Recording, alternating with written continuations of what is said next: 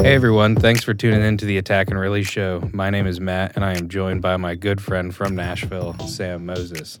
On this episode, we're going to be talking about why you should invest in yourself first before you invest in gear and how to go about doing that.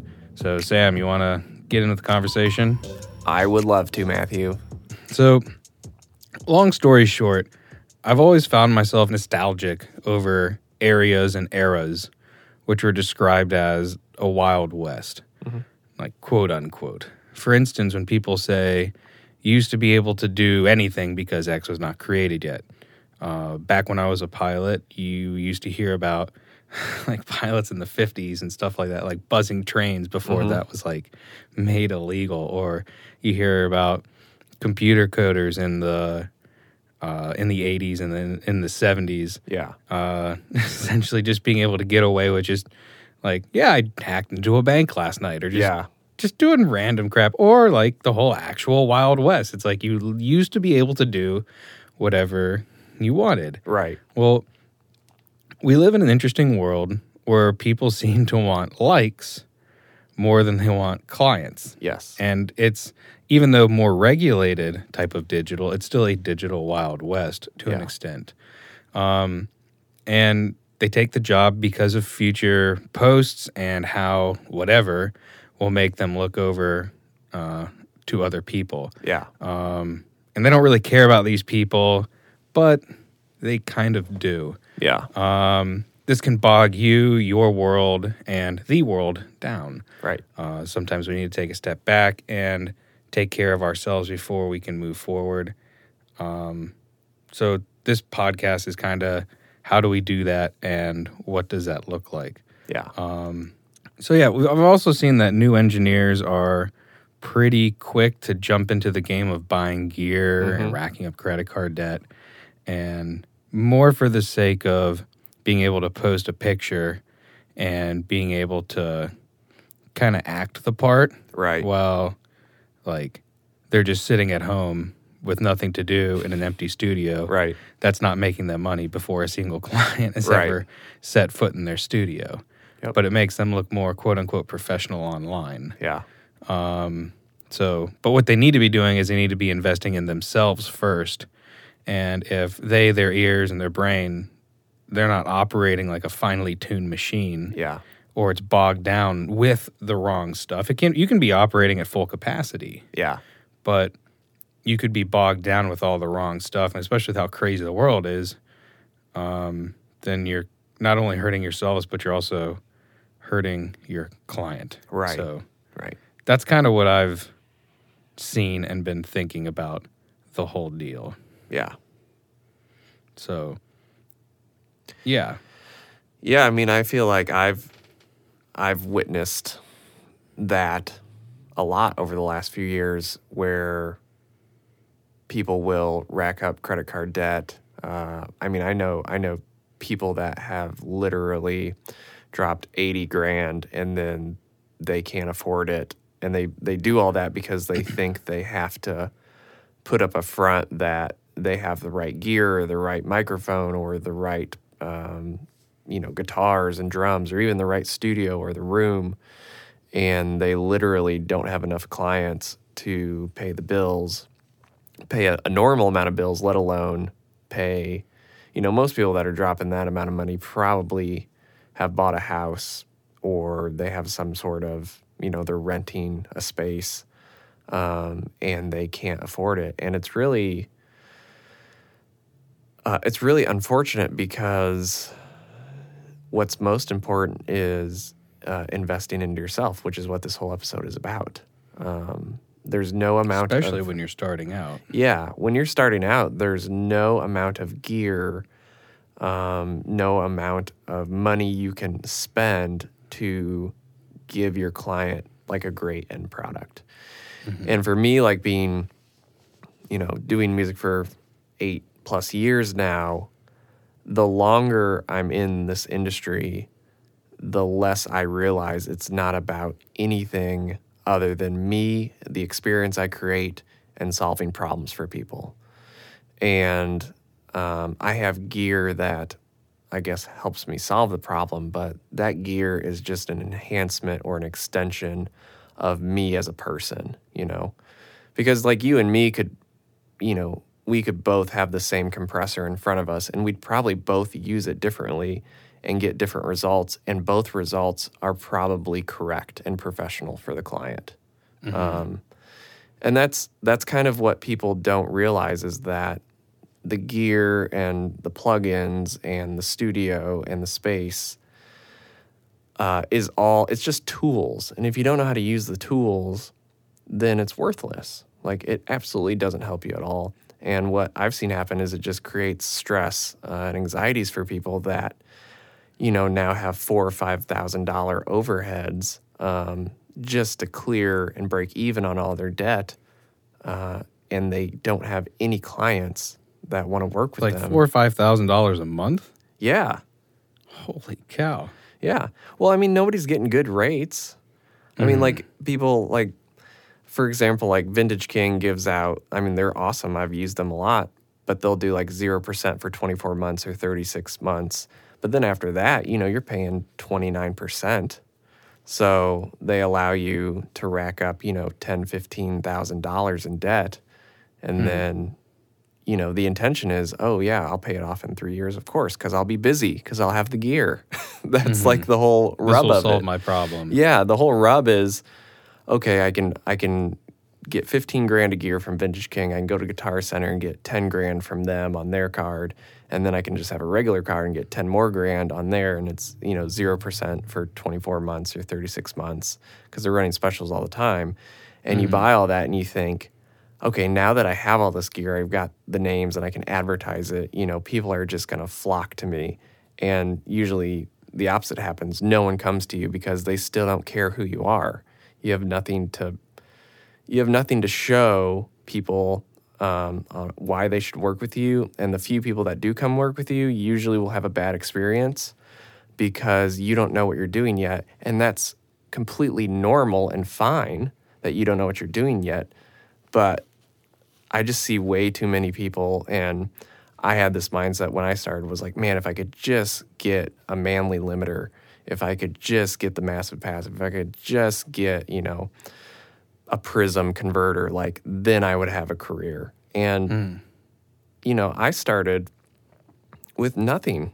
I mean, I started mastering 8 years ago not even knowing what it was, but I mean, I was mastering on an Mbox 2 and Yamaha 5 inch speakers, and people were paying me money because I did something. I did something they couldn't do, you know.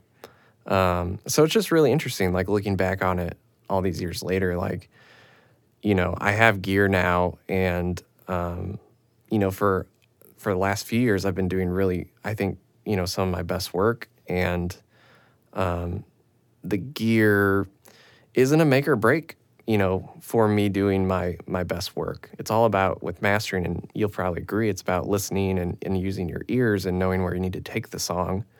Um, and you can kind of take the song where it needs to go, you know, a, a bunch of different options. Um, Yeah, definitely. have to use the same thing all the time. So, what do you think about that?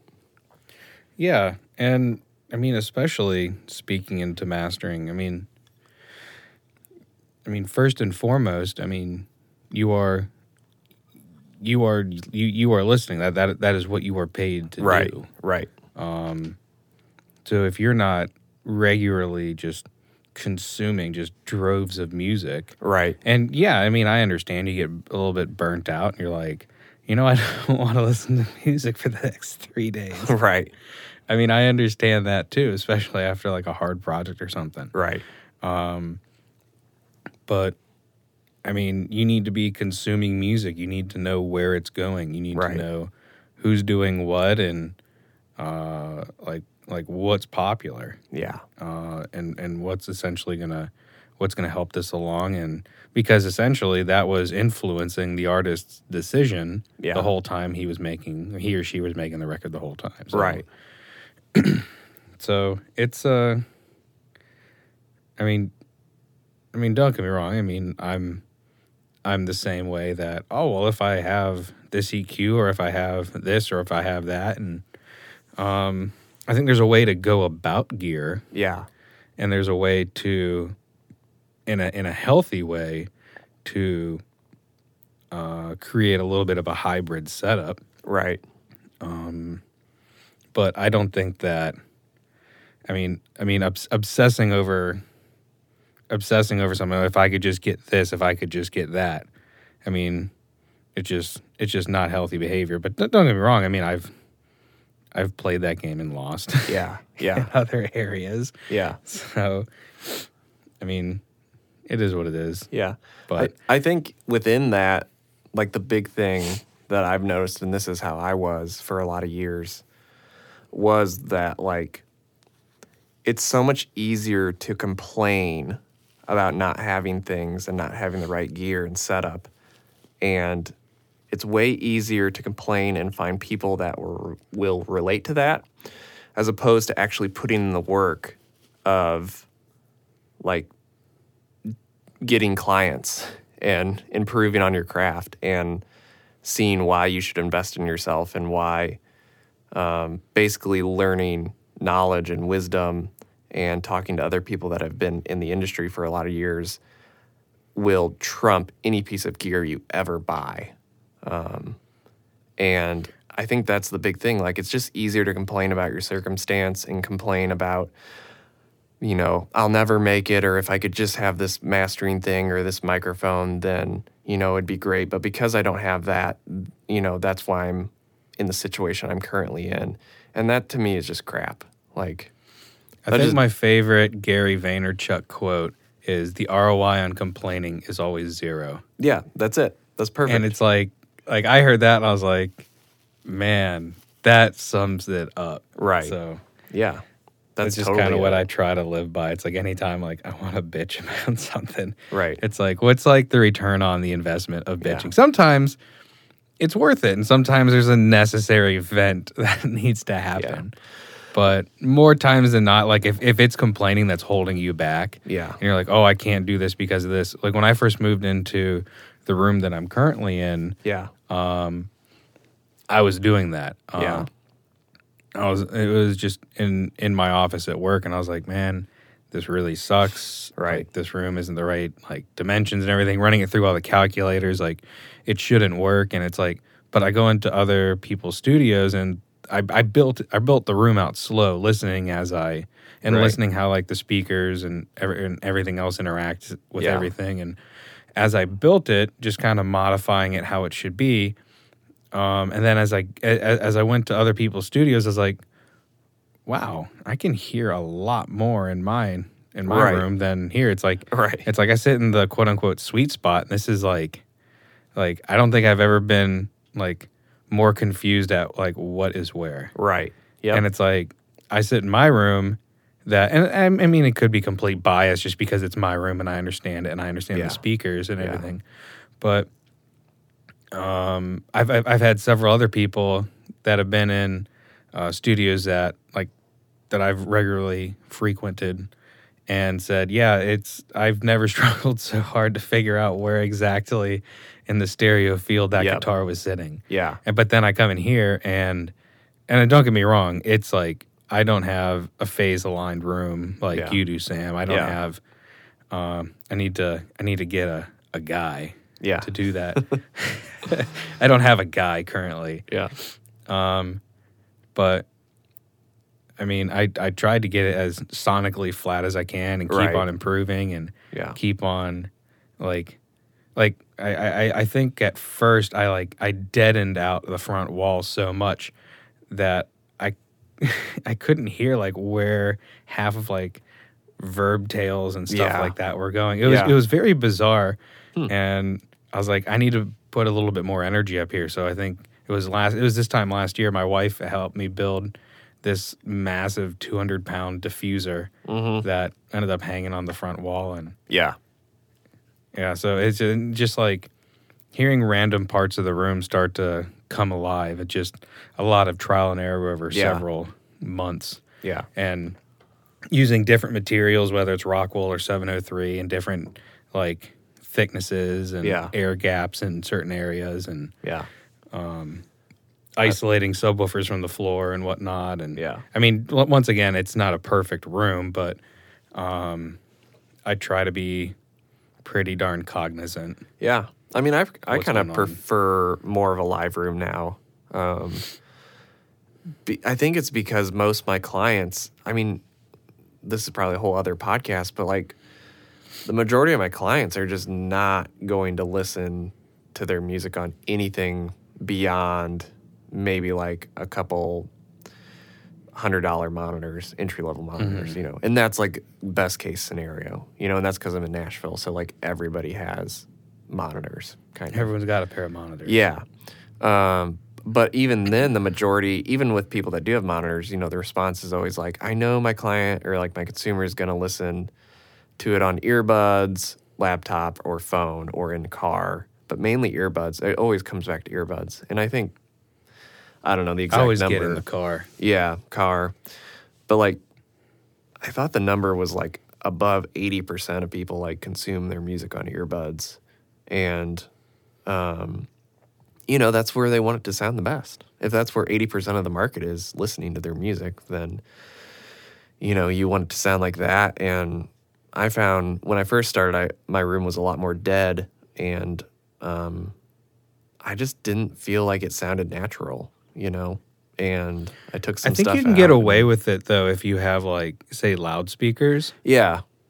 I, I I don't know. I could be completely wrong, but Yeah. I feel like normally the rooms that I see that have loudspeakers also look pretty acoustically dead in the yeah. front. Yeah. Absolutely. I think you're right on that. So, So yeah, that's why I did more of a live. Like I- I'm kind of counting on reflection in my room yeah. and like uh, diffusion Right. more than any absorption, just because it's like I know what it does and I I don't like it, especially with the the monitors that I have. Yeah. So Yeah. Yeah. I mean, t- for me, it's just, I always tell people, like, whatever works best for you. I mean, if you're getting a product you like and your client likes, then, you know, do that. Keep doing that. don't go oh, yeah. and, I mean, that goes back into like, don't buy a bunch of gear if your clients are happy. Like, if everybody's mm-hmm. happy with your product and you're happy with it, why would you ever put a piece of gear, you know, to potentially mess up your your golden goose essentially. Um, That's what I always wrestle with because it's like I'm happy with my work, my clients are happy with my work, and every time I buy a piece of gear, I'm legitimately risking giving an inferior product.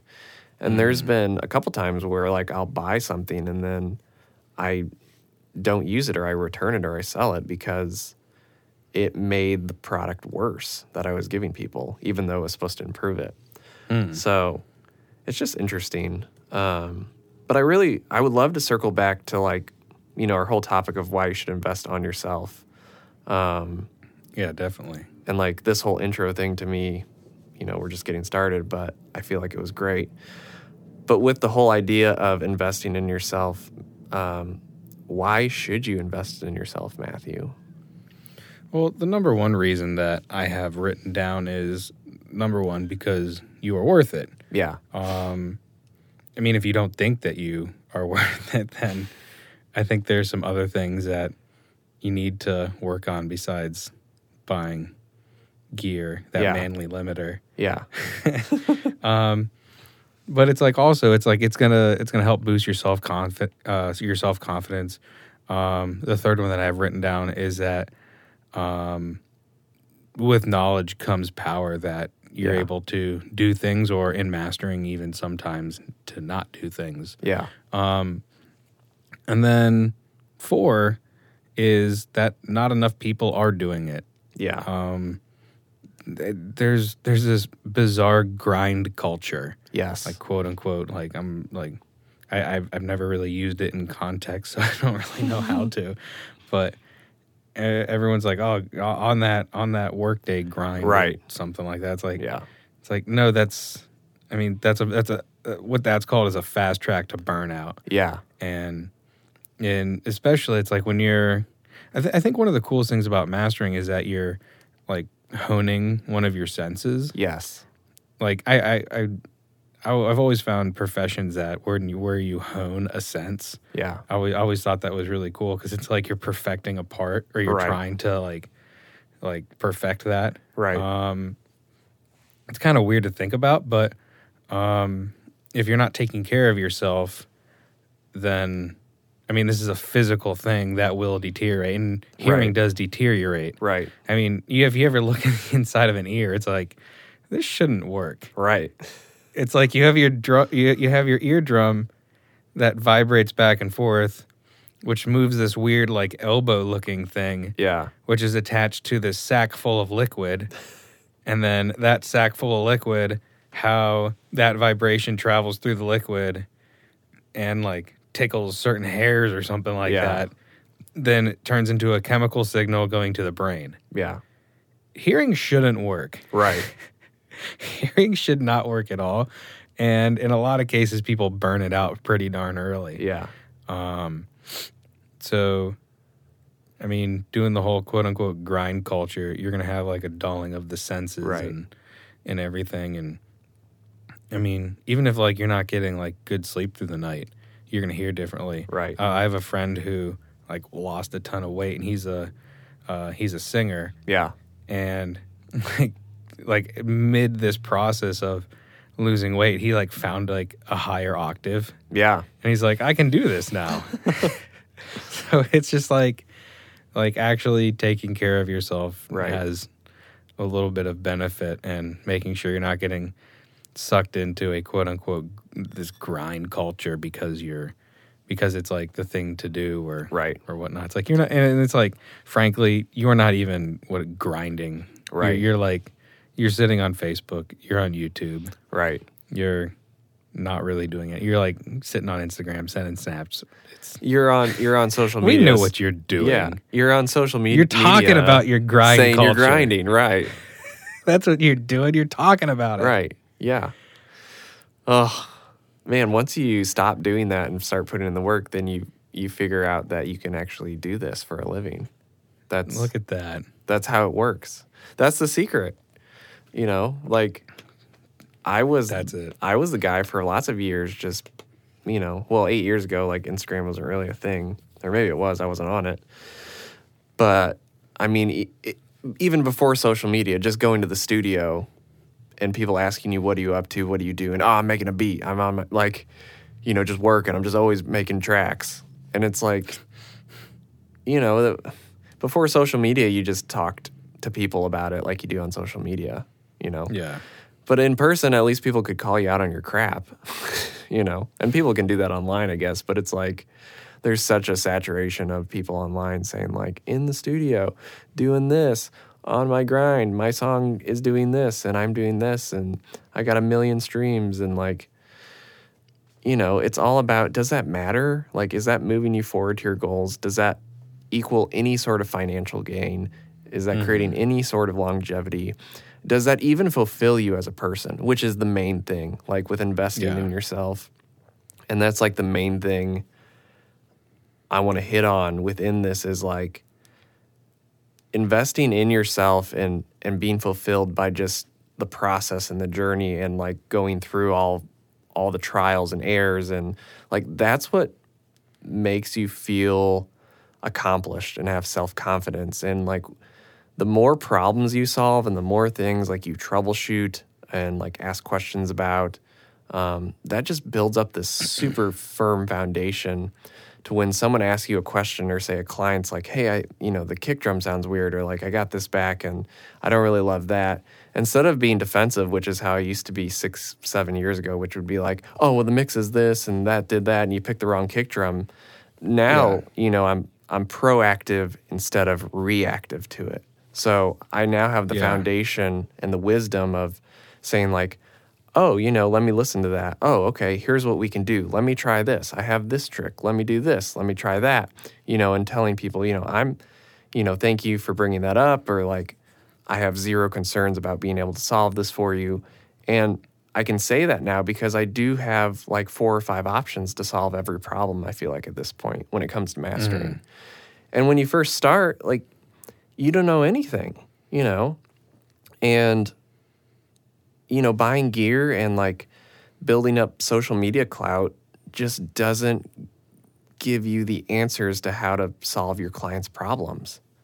And that's what it comes down to is like when you do the work, when you invest in yourself, when you educate yourself, when you know, like at the end of the day, you lay your head down and you know, like you read that book, you applied that technique, you read through the manual, you um, practice mastering, you, um, I don't know, cold called or emailed clients, you know, or potential clients. And like when you actually put in that work, there's something about like, I don't know, the energy or the vibe, or I don't want to get like too new agey, but like the universe, like I feel like recognizes that, or you recognize that as a person because you're not.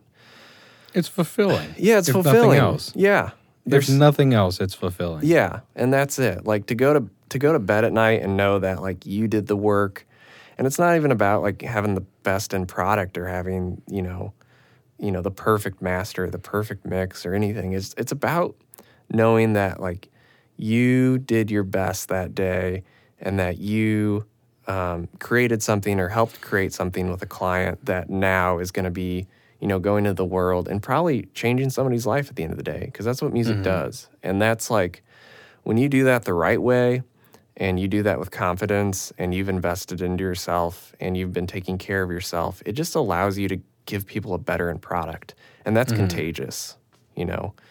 People want to work with people that um, that take care of themselves, that know what they're doing, that are confident in their skills. And the only way you get to that spot is by putting in the work. And there's no amount of gear and there's no amount of social media likes and no amount of front you can put on that will replace the amount of work, you know, the hard work you have to put in to build up relationships and clients and do the work. Couldn't agree more. Excellent. Couldn't agree more. so let's. uh So that's why you should invest in yourself. That's why you should So- invest in yourself. So the next question is how to invest in yourself. This is probably where a majority of the this is this is the meat and potatoes section of the podcast. Yes. If we ever have tags or metadata tags or whatever for meat and potatoes. for people to click on, this will be the meat and potatoes. yes. Sorry to anyone who is a vegan. You're not welcome anyway. So Bye. I don't know, Sam. You might be a vegan. I have no idea. I'm probably a vegan 90% of the time, honestly. Oh, I, I, I'm a. I'm a, I, I like my meat. That's fine. Oh. I don't have an issue Oh. with it. I just, When I met my wife, she was a vegan, yeah. and I was like, "Can I just cook you like a dinner that regular people eat?" She's like, "Sure." So I made her. Uh, I grilled some chicken, and I can't remember what I put with it, but it's like that day. She's like, she was never a vegan again. Yeah, it's hard. So- It's hard to beat some some meat. It's hard to beat some meat. we should Well, we'll cut that cut one that out. one out. it's hard to beat some meat. Uh, oh my that's awesome. I almost said, just leave it in. Screw it. screw it. That's funny. How to invest in yourself. This is real life. yeah. Oh shoot. Okay. We'll keep that in. Here we go. Moving on. Perfect. Okay. So, how to invest in yourself? Number one thing is setting like realistic and attainable goals. Yes. Um, I mean, and it's a, it's kind of the, the whole mantra of you have a goal that you set and you have a strategy in order to get to that goal. I have learned like to, to take this lesson from me. This is how I have screwed up in the past. I have tanked a business or two yeah. in doing this or allowing a business partner to do this that there are multiple goals and there are multiple strategies yes. and you do not do that you set one goal what is the goal that you want Yeah. um, and then you define a strat and there can be multiple strategies to get to a goal Yeah. but then figure that that strategy will then pendulum around that goal Right. and ever and get ever closer Yeah. until you you attain that goal Absolutely. uh, until you reach it. Um, so that's really how you should go about it. And there's, like I said, there can be multiple strategies to that. Just make sure that you do not have multiple goals. Focus on one thing at a time. Yeah. I mean, you're going to beat yourself up and you're going to I, mean, I had a business partner who ended up in the hospital because he was working 18 hour days and stuff like that. Yeah. He he gets stressed out because I wouldn't get stressed out, and I eventually Right. had to sit him down and be like, "Listen, you're stressed when we have money, and you're stressed when we do not have money. Right. This is not fair to me. It's not fair to our employees. It's not fair to yourself." Right. And I said, I don't get stressed out because I make a decision that I'm not going to get stressed out. I know what it does to me mentally, physically, and I know how easily you can get sick from it. Right.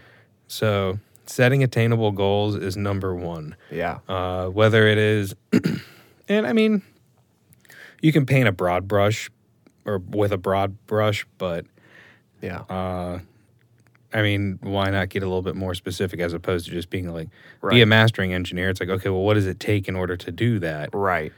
And like, set yourself a little bit of a path. Yep. I mean, perhaps you have several goals, but they're all on the way to each other. Yeah. Yeah. And be open for those, like, to kind of zigzag. yep. I mean, it's life and shit happens. Right. Right. I mean, it's kind of like rule number two on how to invest in yourself cut yourself a freaking break. Exactly.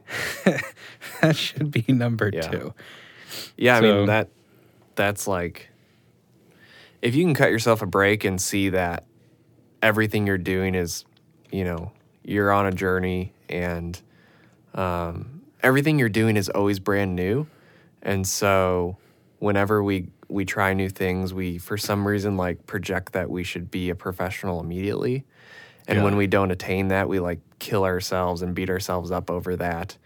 And there's no reason why you should be an expert after one day of mastering. Like, why would you be good at that already? No, there's no one in the world that thinks you should be good at that already. But for some reason in ourselves, because it's ego or pride or, you know, the motive for why we're doing what we're doing, we tell ourselves like, I've got to be a professional after one day of mastering. And if I'm not, then I suck.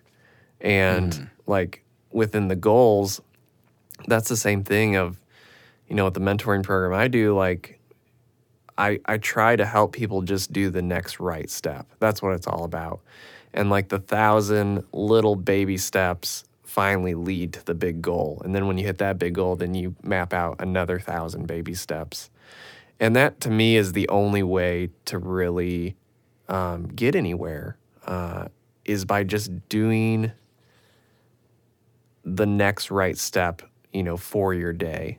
And mm-hmm. sometimes that looks like reading a book on mastering. Maybe that's practicing mastering. Maybe that's just mastering and being faithful to like this terrible album from a terrible artist, but you know, it's where you're at right now. And you think you should be mastering like, you know, Diplo or like Skrillex or something.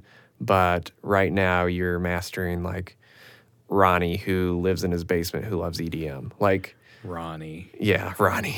And uh, Classic Ronnie. yeah, Ronnie's in his basement, you know, just clicking MIDI boxes, making EDM. And that's where you're at. And if that's where you're at, that's great. And your only job, you know, is to do the best you can on that project.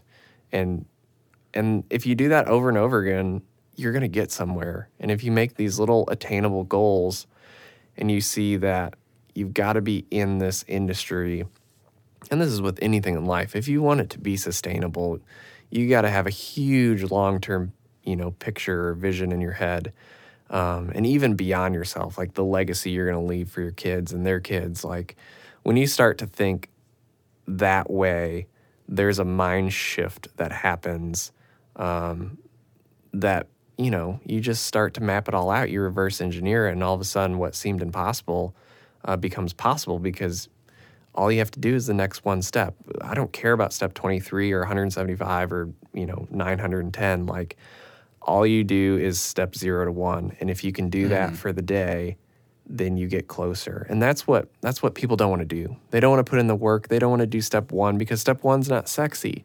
Like mm.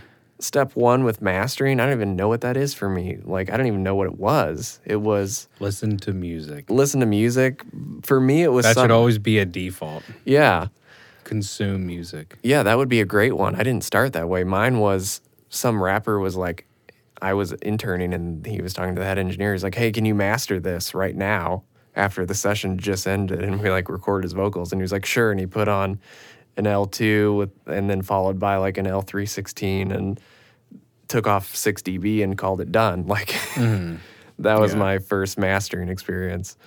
But Took off six dB. yeah, and that was it, you know, and everybody was happy.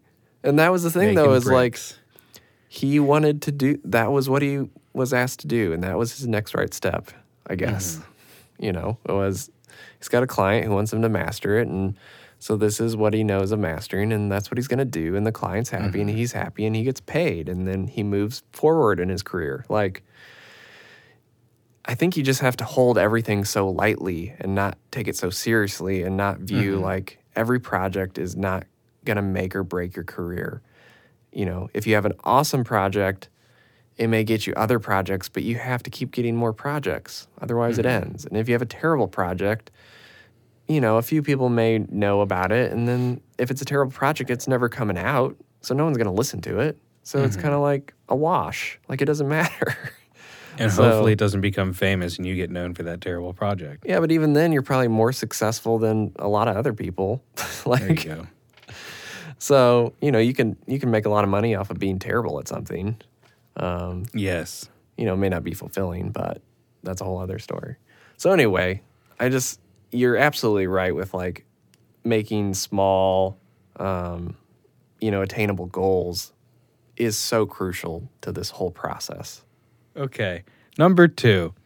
How number two on the list of how to invest in yourself. Yes. So something that I like doing is investing in your creativity. So whether that's like going to a show or like you have like a friend on Instagram who's like, "Hey, so and so has like my sister's doing like an art gallery or something like that." It's Yeah. like just go and like support like getting out in the community or something like that and it's more like breaking out of your normal routine. Do something that uh, like I I'm an introvert and going to a show or doing stuff like that it's like I kind of have to force myself to do it and then it's like even be a band that I really like and I'm just gonna be like oh man like him and Han and stuff like that it's like I gotta be around people and Yeah. but it's like I go and it's like I see like people that I've known for years and I'm like why was I ever like on edge about going to this show it's like this Yeah. is fantastic Yeah. so, and just doing that, and I mean, my wife's awesome just because she's like, you need to, like, like if she sees like I'm starting to like bottle stuff up or Yeah. whatnot or getting a little bit anxious, she's like, you need to go like downtown and get a cigar or something, or you need Yeah. to, like, is there any show playing or like you just need to get out, Yeah. and it's like do something that one gets you out of your normal routine, Yep. and do something more importantly that inspires you Yep. that's what I've found. Like, like get out from behind the computer. Yes. Like, I don't know, go for. I don't know whether it's just going for a walk or going Right. and- I don't know, do something to break that routine. But then, more importantly, uh, something that ends up inspiring you Yep. and creatively. Yeah, I mean, anything to get you out of your normal routine will usually inspire you. I'm the exact same way. Like, I can work, you know, for two, three weeks straight pretty much and, you know, not go out or do something different. And I can feel it in myself. And it, I think it, it comes back to like, we're created and made to be around people and be involved in society community, and yeah. in community, regardless of, you know, what you believe religiously Mm-hmm. or whatever. It doesn't matter. At our core, as humans, we enjoy other human contact.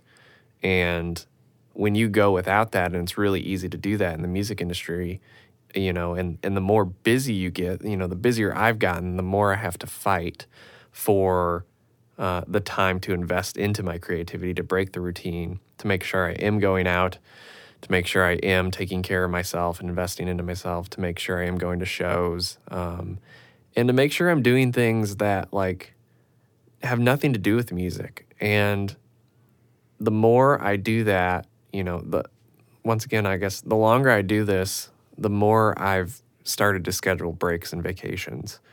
Because every time I do that, I actually come back um, stronger or better or like more fired up to to do my work. And I usually think about things differently when I come back because I've had an experience of some sort. And or I've talked to somebody at a bar or at a show who, you know, does something or uses a piece of gear or tells me a tip or because that stuff just comes up in Nashville and um, you know, it some of that stuff I can remember specifically has like changed my whole workflow and like has helped me immensely. And I would have never came to those conclusions or tried those, you know, signal chains without going out and grabbing a beer, or going to a show, or like taking a road trip, or just like going to Guitar Center and screwing around, you know, mm-hmm. in the back DJ area or something. And like, it's just really important to make sure that you're always like filling yourself up and taking care of yourself and that definitely to me like that that comes from investing in, into your creativity and, and getting out of your normal routine so it's super important Yeah, definitely. And then going on to three, yeah when you don't feel like breaking out of your normal routine. yes when you want to stay at Uh, home I mean, I have learned like YouTube has been like it is the go-to if your car is messed like, Oh, like, yeah. you need a you need to put a new radiator in your Civic or something like that. I mean, there are there are probably 1100 videos on YouTube about the different types of radiators you can put in your Civic Yep. and you can get you can get it down to your year. You can get it down to the color of Civic.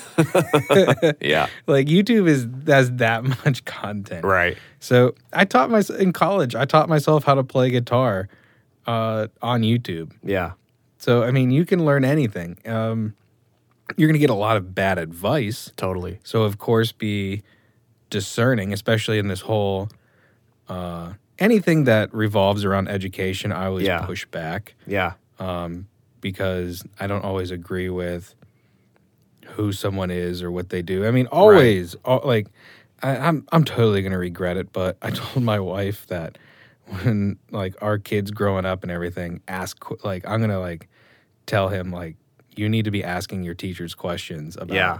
Like why did this actually happen? yeah Like why is this a thing? yep and it's like you need to like you need to push for like those actual answers because then you'll figure out the heart behind them yeah so so but along that line uh youtube is a great resource for learning everything forums Yeah. are um forums are a little bit more like troll yeah like infested Yeah. but a good resource if you can find a couple threads that are pretty reliable.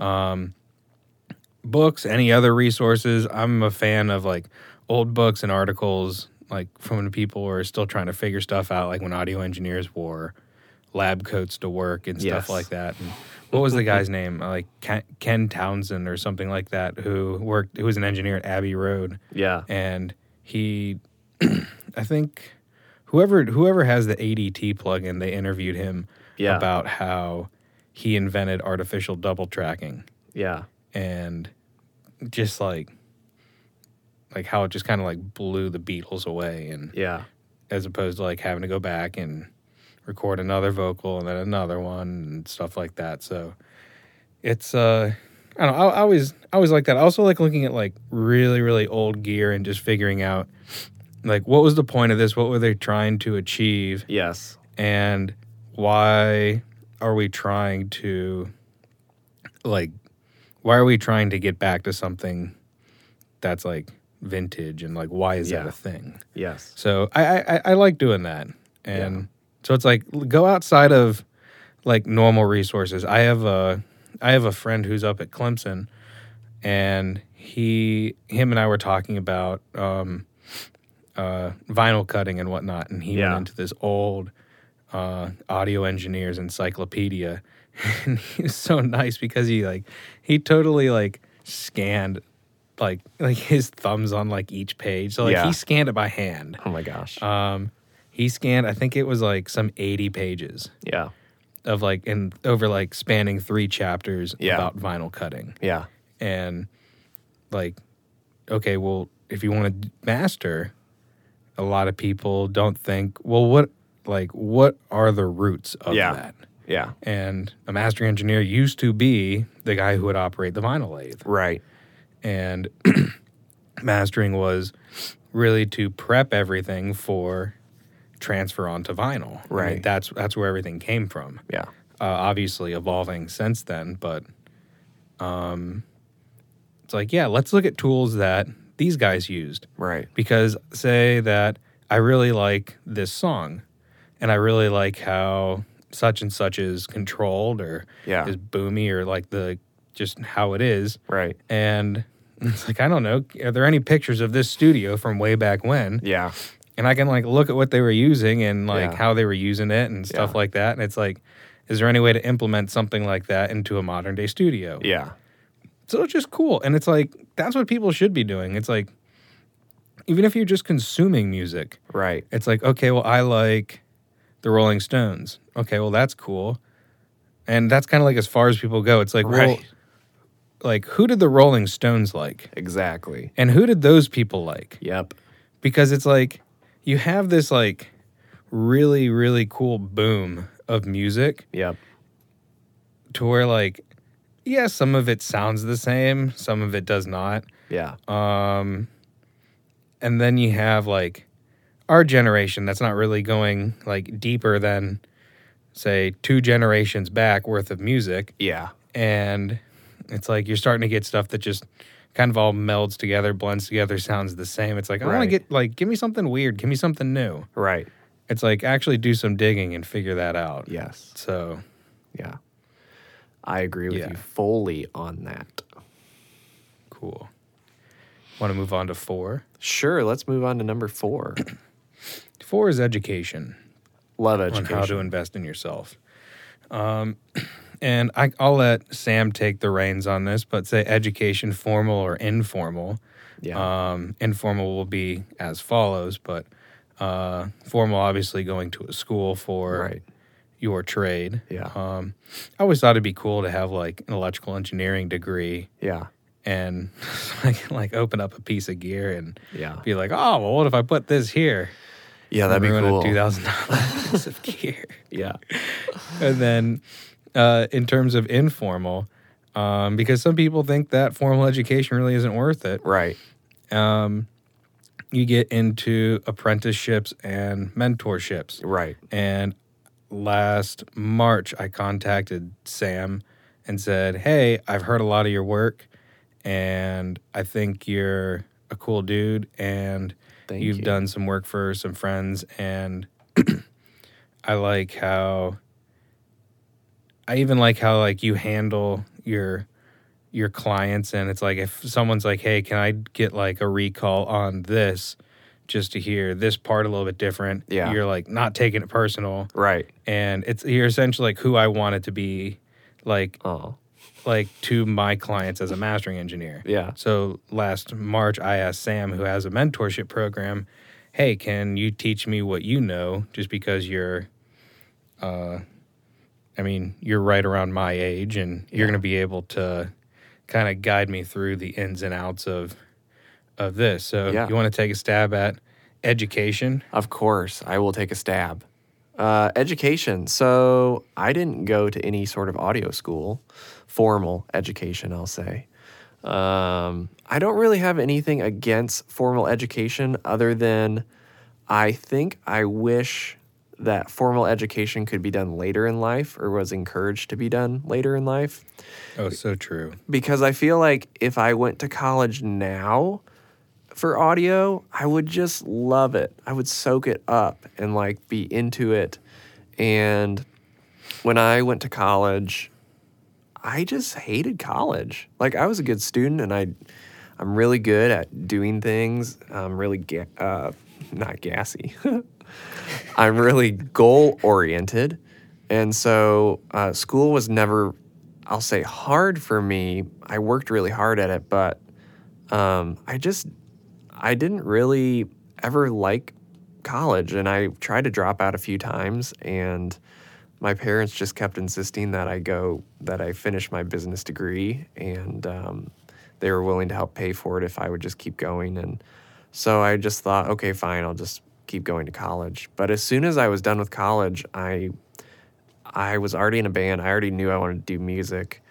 Um, and during college, I just wanted to, I was just figuring out who I was. You know, I spent most of my You know, I'm 29. I probably spent years 18 through 27 figuring out who I kind of want to be as a person. You know, it's taken me like almost 10 years to get through my, um, I'll say my first little journey of life, my first quarter, and figuring out, oh, this is this is why education's important. Uh, this is why uh, it's important to seek wisdom from other people. This is why it's important to learn why the rules were made and and just because I disagree with them, there's probably a lot of great reasoning why they're there and why the limitations mm-hmm. are there. And when I was, you know, 18, 19, 20, 21, I didn't care. I was such a uh, an ass to people um, mm-hmm. because I just thought it was I was just wasting my time. And um, if I could go back, I don't know. I maybe hit a pause button on college and then go six years later or something. I mean, if I could do it all again, I just would have moved to Nashville right out of high school and did like mm-hmm. the whole intern thing and sleep in a studio, you know, on a futon or something. Um, but yeah, the the I think formal education can be great, and it's all about you know the effort you put into it. And I just think the way we have it set up right now formal education within college is not training you to be an adult and it's not training you to be in real life situations, unfortunately. And um, it, and that's not the teacher's fault. It's just the way college is set up. You know, mm-hmm. college is set up basically where you take on a bunch of debt and you don't have to really think about it until you're done. I mean, that's kind of shifting now because people are seeing that you actually have to pay for that debt. Mm-hmm. Um, and it's pretty detrimental. But uh, it's just it's just set up not like real life, and I feel like college's big thing is like we prepare you for whatever's out there. Like we're we make you know we make professionals, we make adults, and they're not doing that. College is not doing that for most people, um, and I don't think it's a professor's issue. I don't. I think it's just a bad timing. Like I don't think an 18 or 19 year old kid like is ready to be like formally educated. You know, that's just I mean, figure opinion. figure it this way that essentially in high school you're, and I mean I'm not blaming any administration or whatnot. I mean, yeah, and I mean they're clamping down on all students treating kids like babies because I mean, how else do you manage a couple thousand kids? Right. Um, but it's like essentially you're taking an 18 year old 17 18 year old who six months prior had to ask permission to go take a dump. Right. And then you're saying, okay, now what do you want to do with the rest of your life? Exactly. Yeah. I think that's my and whole so thing. It's the whole thing. It's like you're treating kids like children. Right. As opposed to adults, which caveat, I've always thought it was funny that they don't teach you how to pay taxes in school when schools oh, get their appropriations through taxes. yeah. I always thought that was kind of ironic. I was thinking that on the way to work the mor- yeah. this morning. All of that is there's so many things that I have learned on my own the hard way that was never mentioned mm-hmm. in college or high school. No. But yeah, I mean, formal education I think can be beneficial if you're willing to uh, put in the effort. But, you know, it's hard to do that when you're that age. And I think just as a human, as you develop, like once you get close to 30, you know, I'll be 30 in January, there's, I feel like the research, because I've been just like learning about like health in the body and everything the last few years because mm-hmm. um, that's become more important to me but just like reading about like chemical changes and the way like a male continues to grow like i'll i'm gonna i'm kind of like still going through puberty a little bit like you know through your 20s and it's just like i think once you hit your 30s you've kind of you kind of start to level out hopefully mm-hmm. and you can finally like start to you know think a little more clear and and realize like oh there's value in wisdom there's value in foundation there's value in tradition and like there's there's things to be learned from that. And i may disagree with it but i know how to handle my disagreement like correctly. I know how to value opinions better.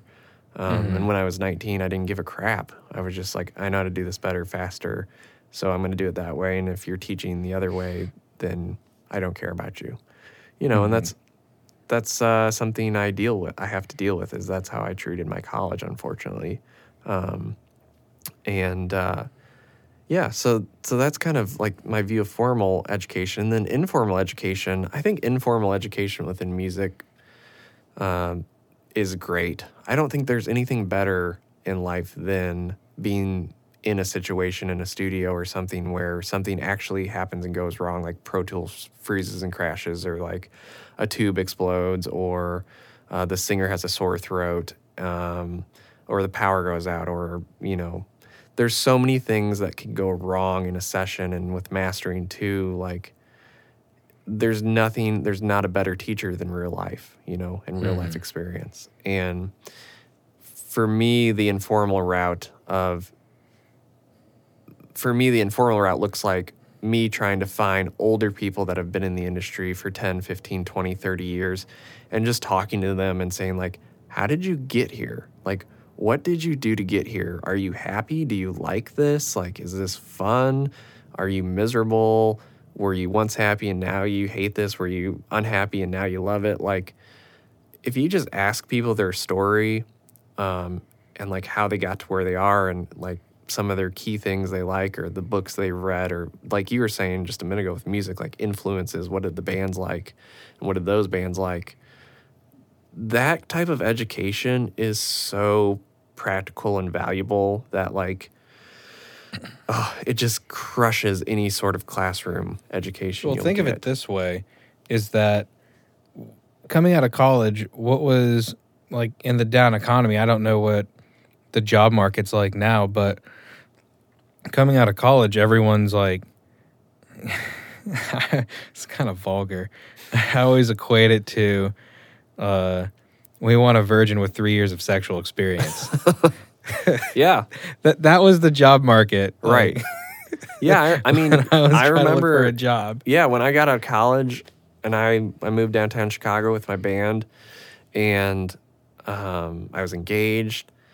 And I remember applying to 50 plus jobs and I couldn't even get like a full time retail job at the time. You know, I ended up getting a part time job at a salon doing marketing. And I ended up, it was a blessing. Like, such great people. And the boss, she was awesome. And like, I, had a, I had a blast working at a salon and spa.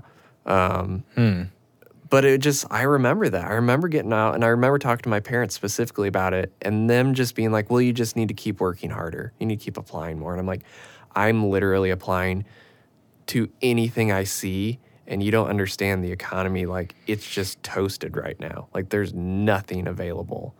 And anything I applied for, like business wise, because I got a degree in business, like entry level salary jobs. I mean, I was getting beat out by people with, you know, two masters and they've been in the Yeah. workforce for, you know, 20 years. And it's like, of course they're going to hire that person. Like, I would hire And they're going to pay him less because it's a recession. Right. Yeah. So, you know, that's that's the thing with like edu- formal education. It's it's always a gamble. And I mean, for our mm-hmm. generation, it was like, yeah, we got hit in the face with it, and it sucked. Like it was really bad. You know, and that's mm-hmm. part of my like. You know, I still paid off some of my student loans after I was done, and the whole time it was just bitterness. It was like, why did I do this for a piece of paper and no one wants to hire me? And that was that was honestly maybe the blessing of like that pushed me into music and self-employment because it was like, well, mm. no one else is Oh, going that's to what hire me. that, that, that- that's completely what happened to me. Is Yeah. I got I pushed into self employment just because no one else is going to hire me. Right. And why not just go after it myself? Exactly. Yeah. So that I mean that really shoved me into like okay, well, I'm going to be self-employed and do music cuz I like doing music, so let's give it a go. And that's where my education started, informal education, which looks like just finding somebody if you can just find someone one step ahead of you and learn from them, that's huge, you know. And then after that, you learn from the next person one step ahead of you. And then if you can find those, you know, wise old gurus who have been in the industry for 20, 30 years, they have an insane amount of knowledge. And yes, they grew up in a different time and a different golden era of music. And, mm-hmm. you know, a lot of the things they do, I feel like do, it just doesn't translate anymore, not technique wise, but just approach. Um, but they just still have so many just great stories and great like ways to solve problems and how do you deal with you know how do you deal with a client who you know is like drunk and high and they're calling their girlfriend and they have a, a wife and like just all these crazy situations that you can run into that Yeah. are like personal real life situations and that's kind of like i mean we've talked about like if you're in the audio world the music industry you're basically a like a, a psychiatrist. I mean you're like a therapist for everybody. And i spend more time you know helping people understand and i spend more time educating them um, on what's the reality of the situation what's doable what's not and helping them just see things more clearly. And they're and everybody brings to the table you know their worries and concerns and and music represents you as a person. It's like the clothes you wear you know? Like when you put music out it does reflect you. And so you know i understand with people that's super important because it's essentially you know a song is your identity and you're just putting it out there for the whole world to either be like oh that's cool or nah just go on to justin bieber. Like that's and that's hard to swallow. So you know i, I get the the guys that have been in the industry for a long time, they really know how to handle people well. And you're only in this industry for a long time if you learn how to handle people well, because that's kind of I feel like so much of the process uh, of being Name of the successful in the music industry is just, you know, Nashville talks about the hang factor. That's like kind of the term. And it's like, well, what's the hang factor? Can he, does he know to hang? There's so many gigs and jobs that get given to people just because they know how to hang out and be cool and make you feel comfortable. Um, and that's kind of the name of the game. Like, this all circles back to like the gear doesn't make you. Like, I I have more clients than a lot of people because of the experience I create. And I only know how to create that experience because I've gone through informal education of finding other people that have been in the industry a long time who have been so generous of helping me learn how to deal with people and troubleshoot shoot problems and um, have invested into me. And I'm forever grateful for that. So that's kind of like my overall view of education, formal, informal. Um, there's, you know, within all that, I'll just say there's always something to learn too. And there's a million ways to do things in this industry. Um, and that's kind of like the fun thing is like you could read a book on how a compressor works and then, you know, use it totally opposite and get a different effect. And that may be the thing that people go to you for. Um, And that's kind of what I feel like I see in the industry is the people that kind of learn the foundational stuff and then they do their own thing with it and that becomes their sound and their thing and that becomes what you can market to people. So I mean, figure like the guy in the '80s who pioneered what was it like with the snare, the gated reverb. yes. Yep. It's like I could be that guy, yeah exactly. Learn how to be that guy, and I mean, in in terms of informal, if you want to talk about a market, um, you have colleges that are completely flooded right now and inundated uh, with people essentially going to be comp- competing for the same jobs. right You do an apprenticeship, you do a mentorship. Um, one, you might have a job coming out of that, right um, working for them, being an engineer. Um, but not only are you getting an education, you're also getting work experience, which you will be ahead of everyone else who is hanging out in right uh, a formal institution. right So don't get me wrong, I also did uh, formal education and um, not using it. yeah But it's also, if I would have waited, I would have gone to school for something completely different. Right. I was in a completely different part of life, and yeah I thought I was going to be, I thought I was going to be a pilot, and there's supposed to be a pilot shortage, which is actually happening right now. Hmm. Um, but all the airlines and everybody kept everybody. Uh, what was actually going to happen is they were going to. Uh, I think like the retirement age was 65 for most pilots. or Yeah. for all pilots. yeah And I think that for a, like because they knew about the shortage, I think that they uh, were a little bit lenient on that. yeah And but right now we are in the midst of a of a pilot shortage that Hmm.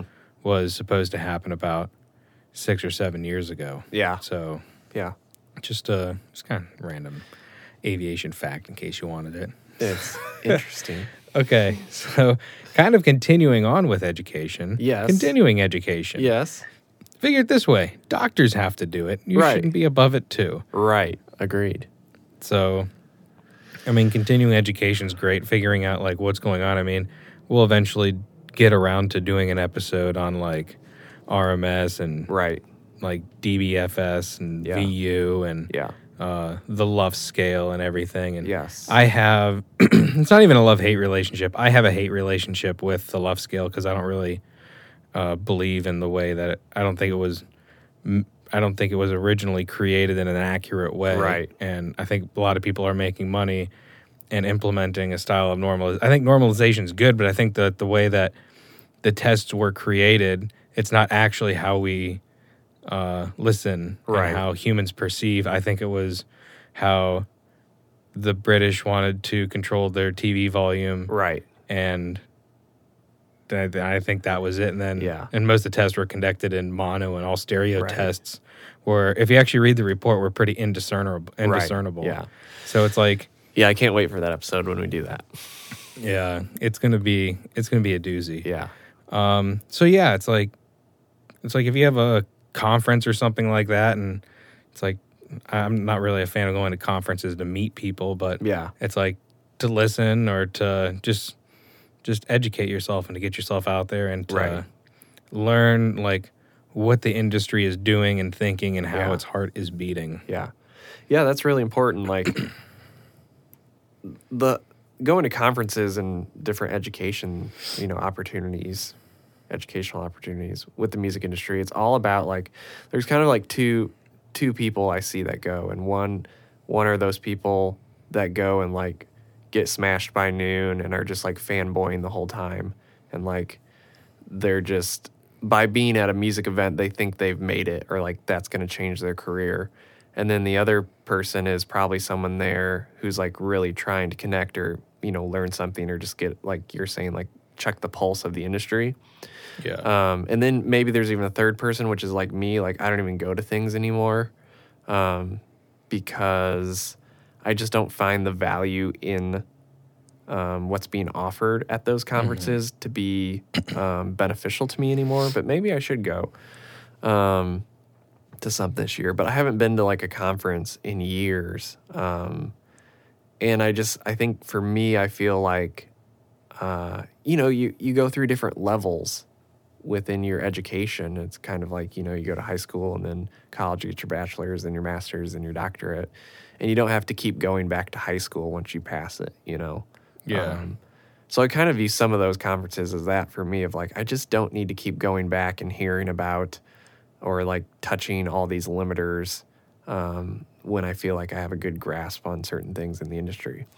But I think I think there can be tremendous value if you're starting out or if you just want to like understand your culture and like who your competition is or like who are the people that care about audio they can be a great way to meet people um, and just you know soak it all up. So i think continuing your education is important. Um, i think it's just about your intentionality though about it. Like why are you going to those things um, Well, I mean, if you look like why do doctors do continuing education? It's like because we're discovering new things about the body Yeah, and pharmaceuticals yeah. and everything like all the time. right I mean, we're discovering new things about audio and how this works at like, Right. different levels. And I mean, new scientific discoveries are being figured out all the time. And yep you're right uh, people are going to make new types of gear and whatnot to Yeah. combat certain issues that arise or Yeah. Uh, create a specific desired result. So, right. I mean, just to stay on top of that and just to, totally. I mean, like who's who's or if nothing else, it's like who's got the better mousetrap. right. Yeah. So, yeah. and then the the sixth thing and how you invest in yourself, and it's I should take my own advice, is eating right, exercising, taking care of yourself. I don't do any of those, yes but you should do that. yeah and I should. We, we have a we have a new year coming up. Perhaps a resolution is a resolution might be might be in order. yes Um, but I mean, it's like I said earlier. It's like I have a friend who lost a ton of weight, and he's a singer. He found another octave. right Um, I think you had what was it? Uh, Matt Weiss with the Pro Audio Files. I think that, that's his name, correct? Yeah. Uh huh. Yeah, he he did a vlog for a while. I think he's doing them in seasons. I think his episode six or seven is all in light of uh, this one producer. I'm pretty sure from Atlanta who passed away in Yeah. September, Yep. and he's essentially just saying you need to take care of yourself. I mean, this is like the war of the audio industry is spent sitting in a chair. Right. So Yeah. you just need to keep that in consideration and Yeah. I mean, if you want to be around for a while and be one of those old gray guys, people are asking how Right. all of this stuff used to work back when you had USB one. Right. You're gonna have hipsters in 20 years being like, "I use USB one for that vintage Uh huh. tone." oh, that'll be a funny day. so it's Yeah. like you you just you need to take care of yourself. I need to take care of myself. Yeah. everybody needs to take care of themselves. Yeah, it's it's a it's a battle. I mean, I I come from like a a heavy set family, um, and I've struggled with my weight and health for a lot of years, and then I, over the last few years, have really started to pay attention to it, um, just because of some other. Uh, well, my dad he has uh, he has Parkinson's, so I've I've watched that over the last six seven years. Um, and so that's really kind of woke me up to some health stuff. Um, But with that, like, it's a it's a process. Like, for me, like over the last three years, I've lost like almost twenty pounds, and it's awesome. um, I'm in a really, I'm honestly, I'm really healthy right now. I'm in probably the best place I've ever been. Um, you got a Vitamix. I have a Vitamix. I'm working out. I've been doing that consistently for a long time, for a long time, like almost two years. The Vitamix is newer, but the working out and eating healthy and cleaning out my diet, um, it for me, it's made a huge difference in my focus, my clarity, my energy, and just kind of like this goes back to what we were talking about earlier. And this is just for me, like it's a confidence thing it's all these little things that are compounding to give you um, you know self-esteem and confidence of that you are um, you're making good choices like you're taking care of yourself. And i've really embraced this thing about like the the more i take care of myself the better i can take care of other people. And that goes like with my wife and my friends and my parents and my brother and my clients. Like the more I've taken care of myself, I see that um, I'm a better person for other people and I do better work. And um, it's something like I didn't think was that important. I thought I would always just kind of be the like slightly soft guy and like just always kind of be chubby. And, um, you know, I, I was unhappy and I was not super healthy and I kept gaining weight um, when I first moved to Nashville.